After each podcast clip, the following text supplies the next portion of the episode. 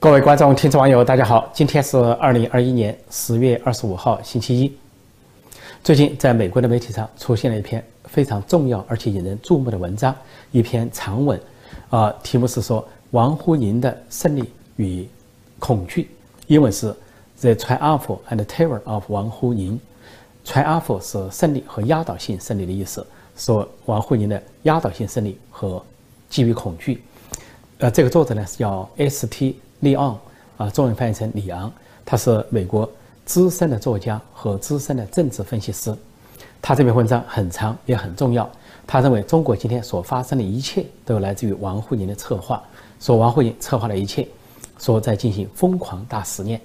说习近平所干的这一切都来自于王沪宁。这篇文章开始讲到最近在中国发生的事情，今年以来，讲到这个马云和赵薇的消失。赵薇是一名电影明星。演员突然之间一夜之间他消失了，而且他的作品被下架，他的名字被剔除，他的整个人消失，就像这个人不存在一样，连他的电影作品都彻底的从中国各种啊媒体上撤除，网网站上删除。然后提到马云啊，马云呢也突然处于了某种监禁状态啊。当然我们知道马云最近呢又到了香港，又到了西班牙，是另一种啊不同寻常的状况。但是马云的消失、软禁和阿里巴巴受到的整肃只是一个开始，接着呢，中国就发生了一系列的事情，包括什么滴滴公司啊，啊这些啊上上市的事情啊，蚂蚁公司被叫停上市的事情，以及啊，习近平整整顿各行各业，扫荡各行各业，什么教育培训的领域、金融业啊、民间企业，还有啊这些呃所有的经济领域，又提出什么共同富裕啊，又提出什么这个假装提出要。不能再搞九九六，实际上九九六是共产党所这个允许的，就是违背世界啊贸易组织的条款。那么给中国人搞九九六啊，九到九上班，六天上班，然后假装是似乎对中国的工人有利的意思，等等，搞了这一系列活动，宣称呢似乎要呃回到过去，就是啊不忘初心，牢记使命，共产党的那一套什么工业主义、平均主义等等。说这一系列找到了一个中国带来了很大的经济问题，当然还有意识形态领域的震荡。然后这篇文章认为呢，就是这一切都来自于王沪宁。然后呢，他就把王沪宁做了一个介绍。首先介绍了王沪宁所担当的职务，至少有十六个之多，恐怕更多，报的不全。比如说王沪宁是，呃，中央政治局常委，呃，中央书记处书记。但在作者在说书记处书记的时候，其实应该加上两个字，是书记处常务书记，因为，呃，中国的书记处啊有七个人。王沪宁呢是排头，那么总书记之下就是常务书记，就主管中央书记处的日常工作，运管整个党务系统，跟李克强的国务院系统形成党政两套班子，所以经常发生呃对撞或者是冲撞。王沪宁就领导这个庞大的党机器，那么另外其他职务就包括他各种各样的主任、组长，什么全国精神文明建设什么小组组长啦，又是。宣传工作领导小组组长呢，中央宣传工作领导小组组长，还有什么呃跟财经委相关的这些副主任呢，或者跟深改委相关的副主任，甚至啊什么疫情防控，当李克强出任主任的时候，而王沪宁也出任副主任。总之呢，王沪宁担任的职务啊林林总总，呃简直是数不清。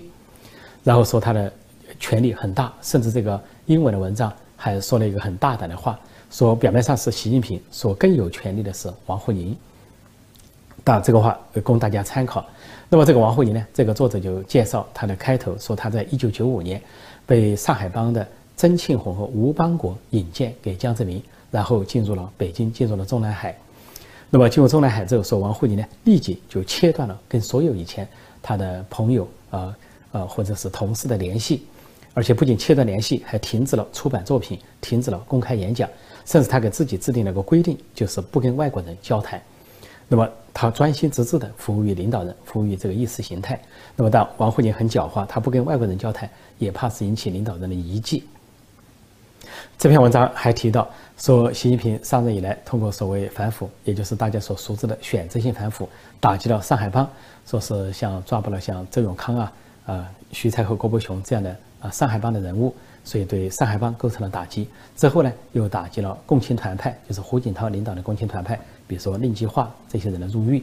但是说奇怪的是，王沪宁仍然安然无恙，而且是受到重用，说而且成为位高权重的政治局常委，而且始终在领导人身边，就始终在呃习近平身边，就跟以前王沪宁在江泽民和胡锦涛身边一样，不离其左右。而作者还说，这王沪宁呢患有严重的失眠症，而且是一个工作狂。这我以前说过，王沪宁是啊典型的。环境闭锁症患患者很少出门，深居简出，甚至是唯一一个政治局常委中不到地方视察考察的，也是唯一一个政治局常委几乎不出国的，只有一两次机会啊陪习近平出过国，都是躲在暗处，而外事活动只到机场或者是啊火车站去迎接过北朝鲜独裁者金正恩，其他一概不参加外事活动，所以就符合这个作者的说法，深藏不露，啊躲在暗处，说非常的狡诈。然后就把这一切说成是王沪宁的疯狂大实验，而这篇文章也证实了我的一个定义，就说说炮制的这个习近平思想其实就是王沪宁思想，这就是我过去再三强调的，习近平时代没有习近平时代是王沪宁时代，没有习近平思想是王沪宁思想，所有这些著作什么都是来自于王沪宁。然后这个作者就特别提到了说这个王沪宁呢，给江泽民炮制了呃三个代表，给胡锦涛炮制了。科学发展观，后来又给习近平炮制了这个所谓“习思想”，就是习近平新时代中国特色社会主义，当然很空洞。呃，然后说他躲在暗处，但是从来没有离开领导人太远，就没有离开最高领导人太远，甚至放了一张图片，说当美国总统奥巴马会见中共总书记胡锦涛的时候，王沪宁在旁边注视着他们两个，不像旁边那个杨洁篪嬉皮笑脸看着别的地方，而王沪宁是专心致志的。目不转睛地看着这两人，似乎在研研究其中的谈话。另外，这个作者还提到王沪宁的一段往事，就是我多前多次讲过的往事。就是一九八八年的时候，他来到美国有六个月的时间当访问学者，他走访了美国三十个城市、二十所大学，然后呢，得出一个结论，说美国是个人主义，是自由主义，说自由主义的泛滥和商品化啊，导致价值呃体系的崩溃。最后说，价值体系崩溃了，难道制度还能够保存吗？然后他观察了美国之后，就写了一本书，叫《美国反对美国》。就在去年大瘟疫啊这个爆发，而美国的大选陷入激烈争议的时候，王沪宁这本书《美国反对美国》在中国是爆热，在不仅在网站上、旧书店上爆热，这个价格飞涨了，说是六百多倍。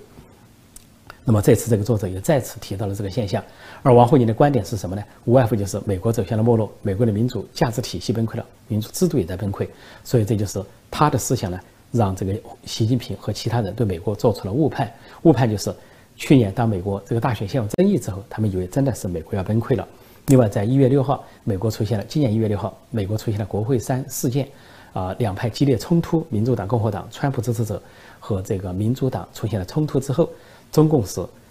高层开了一整天的会议，在中国十一月七号整天开会，叫做什么政治局扩大会议，实际上就在研究美国的局势，但是看到的是美国。制度既没有，既没有所谓的王沪宁所说的美国制度的不能延续或者毁灭，也没有看到美国价值体系的崩溃。价值体系是民主，在民主的基础上，大家可以有争议、有争端、有竞争，但是民主的价值、普世价值在美国是立国之基石。因为，美国的制度运行两百多年，也是行之有效。我在去年大选竞争最激烈的时候做这个直播的时候，很多人问我说：“美国的制度是不是受到了动摇？是不是从此之后美国就不是民主国家？”或者说民主党上来就变成共产党了，我都一概说不是。尽管我支持川普，支持共和党，但是我说绝对对美国的民主制度有信心。啊，美国不会陷入大乱，也不会陷入内战，美国的民主制度会运转如常，会度过这个动荡时期。果然，不仅是美国两党解决了他们之间的问题，而一月二十号也顺利的进行了权力交接。尽管这个权力交接和大选有争议，争议至今，但是美国民主的制度和美国。民主的价值都坚若磐石，这可以说让中国方面产生了误判，而导致这个误判呢，就是王沪宁。那么，这个作者李昂在分析到王沪宁的时候，还说到王沪宁的一整套思想，就是新权威主义啊，要建立绝对的呃统一的权威等等，这个影响了中国领导人，重塑了习近平时代的这个政府结构。而其实呢，王沪宁自以为对美国啊待了六个月，访问了二十个大学。三十个城市就对美国做出了判断。其实我早就说过，王沪宁的判断没有超过晚清官员的判断。晚清官员被满清的，呃，满清的政府像这个皇帝或者是慈禧太后派出国去考察考研的时候，回去之后有些满清官员就大惊小怪，说啊，英国、美国不得了了，非常差，说是英国有罢工啊，美国有抗议，而在英国的这个议会上，说是两派公然争得面红耳赤、成何体统？还有说有些大臣在女王面前就争得面红耳赤，说完全没有什么好像尊卑贵贱，认为呢如此下去，英美这些国家必然是覆亡，呃，认为是完蛋，就是灭亡毁灭，而大清王朝祖宗之法不可变，天朝巍巍啊，天朝屹立啊，不得了，不可一世。这就是那些晚清大臣啊，眼界所限，走了一圈得出的结论。实际上，王沪宁是这样一个人，如果不在美国生活多年，不在美国受教育或者美国工作进深入的生活，根本就不知美国的深入，只能看到皮毛。说王沪宁就看到了美国的皮毛，就跟晚清官员看到皮毛一样。说晚清官员未能够，啊，准确的判断英美国家、美欧这些国家，判断以失败告终。晚清覆灭了。美欧国家依然存在，尤其是英美老牌的民主国家、老牌的宪政国家，生命力最强大、最旺盛，而最稳定。啊，后来还在一战、二战中成功的击败了像德国、啊日本所代表的军国主义或者法西斯主义。而这个王沪宁做出的判断呢，跟跟他们一样。而以前我也介绍过，王沪宁在一九八八年甚至做出这么一个判断：当时日本啊正在是世界第二，那么很多书都说日本第一，日本超越美国。他做出一个判断，他也在书中说，日本一定会超过美国，他日本第一。为什么呢？他日本是奉行集体主义，而美国奉行个人主义。也就是说，美国的社会是分散的，日本的社会呢是啊凝聚的，拧成一个拳头，表示凝聚起来有力量。而美国没有力量，所以他做出了判断。但是后来证明他的判断错了，日本陷入了长期的停滞，仅仅经济面就无法超越美国。美国表面上看上去很松散个人主义，但正是这种个人主义、这种松散、这种民主机制啊。搭建了一个平台，让大家能够得到充分的发挥，个性的发挥、创造力的发挥、创新能力的发挥。不要说远了，不要说每年的诺贝尔科技奖大多数啊花落美国，就是说，呃，最近的这个大瘟疫，最先研制疫苗、最有效的疫苗仍然是美国，最早能够采取措施、能够有力的措施一些药品也来自于美国。说美国的创造力巨大，来自于这个社会制度，就来自于这个价值体系、普世价值体系。和强大的民主制度，发挥个人个人主义，发挥每个人的这个所长和他的创造力，最大程度的激发人的创造力。说王沪宁完全判断错误。好，回头说这个，再回头说这个作者的文章，这个作者文章是非常长的，论述了王沪宁的这一切的思想，他的行为体系如何的塑造和影响了中国领导人。就包括习近平最近所做的这一切，打击各行各业、扫荡各行各业、搜刮各行各业的财富、收归国有、收归党有等等，那么都认为是来自于王沪宁的策划，啊，是疯狂的实验啊，巨大的实验。然后为什么说标题叫王沪宁的胜利和恐惧呢？说王沪宁的恐惧是说，像美国出现了自由主义，出现了商品化，后来发现中国也出现了自由主义和商品化，因为他就对中国社会感到恐惧，他认为美国要崩溃，所以呢。中国也要崩溃，而中国的经济指数超过了美国零点四七，就贫富差距比美国还要大。那么另外呢，说中国是百分之一的人掌控了百分之三十七的财富。另外呢，在中国，呃，这个就按照李克强所说的六亿人的收入啊，月收入只有一千元以下。这个文章也引用了。所以王沪宁基于这样的恐惧，说中共会崩溃，甚至像苏联这样的崩溃的恐惧啊，才强调中央集权，强调一党专政和这个一人独裁。因此呢。为什么有个胜利呢？压倒性的胜利，就在中共党内，这数十年间，就是王沪宁的思想占上风，取得了胜利，压倒性的胜利。中共今天所呈现的一切，都是王沪宁个人的胜利，他个人精神价值和思想的胜利。但他的胜利来自于这个恐惧，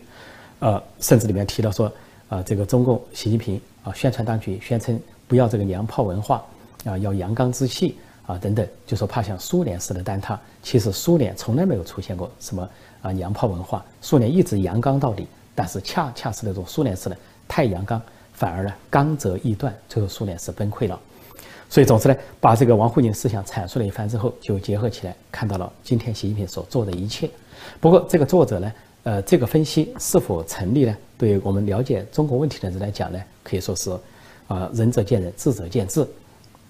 因为有一个现象必须指出来，就是王沪宁的确支配了江泽民、胡锦涛到习近平，但是呢，在去年开始十月份的时候，王沪宁兼任的一个职务呢被调给了其他人，他兼任了十八年的中央政策研究室主任，交给了另外一个名不见经传的人，叫江金泉，从湖北上去的一个呃官员笔杆子，就说明呢，习近平有意呢让江金泉接管中央政策的制定，而王沪宁最早进入啊这个中南海，这个江泽民给他委以重任的就是，先是中央政策研究室副主任，后来是主任，结果一当十八年，当了最久，这是一个现象。另外一个现象就是，最近中国在炮制所谓第三份啊历史决议，炮制第三份历史决议的时候，清晰媒体清晰喉舌透露，主办者并不是王沪宁，而主笔者、主刀者是黄坤明。就是中宣部长是习家军人物，是习近平的亲信心腹。从这个福建后来到浙江又上去的是双料的习家军。那么说他在主导这个第三份历史决议，而且把他呢跟历史上的胡乔木、毛泽东秘书胡乔木相比，也跟这个中共建政初期的五大书记任任弼时相比，但是并没有跟王沪宁相比，没有提到王沪宁的名字。那个那个那篇文章的标题啊叫做。黄坤明的高光时刻，就他一生中最辉煌的时刻来了，主导第三份历史决议的起草。那么那篇文章强烈的暗示，习近平把王沪宁排到了一边，由他的亲信来操刀，避免王沪宁的影响。所以，再加上关于二十大人事任任命的蔡任命和这些研究和风声，那习近平、习家军有意排斥王沪宁，要把王世平、王沪宁呢，尽管明年六十七岁，七上八下，他可以留任政治局常委，但是习家军故意放风。说要这个把王沪宁提前赶出局等等，这些传闻下来的话，就最近的政策，就说也不见得就是王沪宁所制定的政策，也许是习近平早就继承了王沪宁的一套，但是在具体的今年的这个大规模的整肃扫荡呃之中呢，并不见得是王沪宁具体呃王沪宁具体在制定，是习近平本人在操刀，但是王沪宁呢，他的职位还是中央书记处常务书记。另外也是主管意识形态的政治局常委，那么不排除他的角色在其中所发生的作用。但是王沪宁根据他夹着尾巴做人这个格调来说，不至于僭越到习近平之上。说这个作者的啊文章呢，就有两种可能，一种可能就是作者自己的分析，对中国政治的观察，就这位李昂，美国资深的政治分析师和著名作家，他自己的学者，著名的学者，他自己的分析。那么另一种可能性就是。不排除习近平、习政也对外放风，来个出口转内销，就是习近平对王沪宁已经实在不能容忍了，因为很清楚，没有习近平时代，只有王沪宁时代；没有习近平思想，只有王沪宁思想，这对习近平压力很大，而且呢，也不利于他的连任。那么，如果说他要甩锅，他要这个清君侧，这是一个机会。所以，第二种可能就是，习近平、习家军故意对外放风，然后甚至具体的寻找这个作者来写这个文章。然后这个文章发表之后呢，给世界造成一个印象：今天中国所发生的一切，并不是习近平的意思，而是王沪宁的意思，都是王沪宁的思想，都是王沪宁的疯狂大实验。但这个呃说出这个结论呢，中国人一般都认为是甩锅。不不过在中国古代呢，有一个词汇叫做清君侧，那就是当皇帝有过或者天下不满的时候啊，清掉身边的大臣，然后把某种罪名加在他头上，甩锅给那个大臣。那么这叫清君侧，这是历代帝王屡试不爽的一个做法。呃，即便在毛泽东时代也这么做。毛泽东时代看到这个林彪一被打倒了，就趁机把一些事情甩到林彪头上。啊，甚至于毛泽东死亡之后，华国锋他们要粉碎四人帮，要继续打毛泽东的旗帜，也把毛泽东干的各种事情甩到江青、毛泽东夫人江青和四人帮头上，说这些做法都叫清君侧。那么也就是说，倒过来，习近平现在有一个机会。是甩锅和清君侧的机会。如果习近平想摆脱国际上的孤立局面，摆脱负面的名声，摆脱一个恶名，啊，这个改弦易辙，洗心革面，重新做人的话，他有几个做法。因为最近呢，有三个人，不仅是王沪宁，还有傅政华，还有孙立军，他都可以甩锅。比如孙立军这个案子出来之后，一些清晰媒体暗示，一些重大的案件是孙立军所搞的啊，比如说这个跨境香港的绑架案。啊，就当当年对铜锣湾书店的绑架案，到泰国绑架一个书商桂明海，到香港绑架一个书商李波，还有其他三个人是引诱到深圳之后抓捕。这个事件激起了香港的轩然大波，因为你跨境绑架是直接违反了一国两制。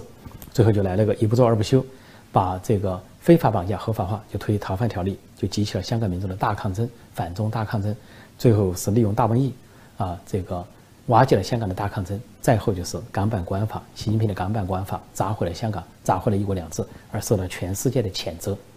那么这也是共产中国和习近平处于国际孤立的一个重大的导因。那么清晰媒体就暗示呢，这是孙立军所为。那么习近平可以甩锅给孙立军。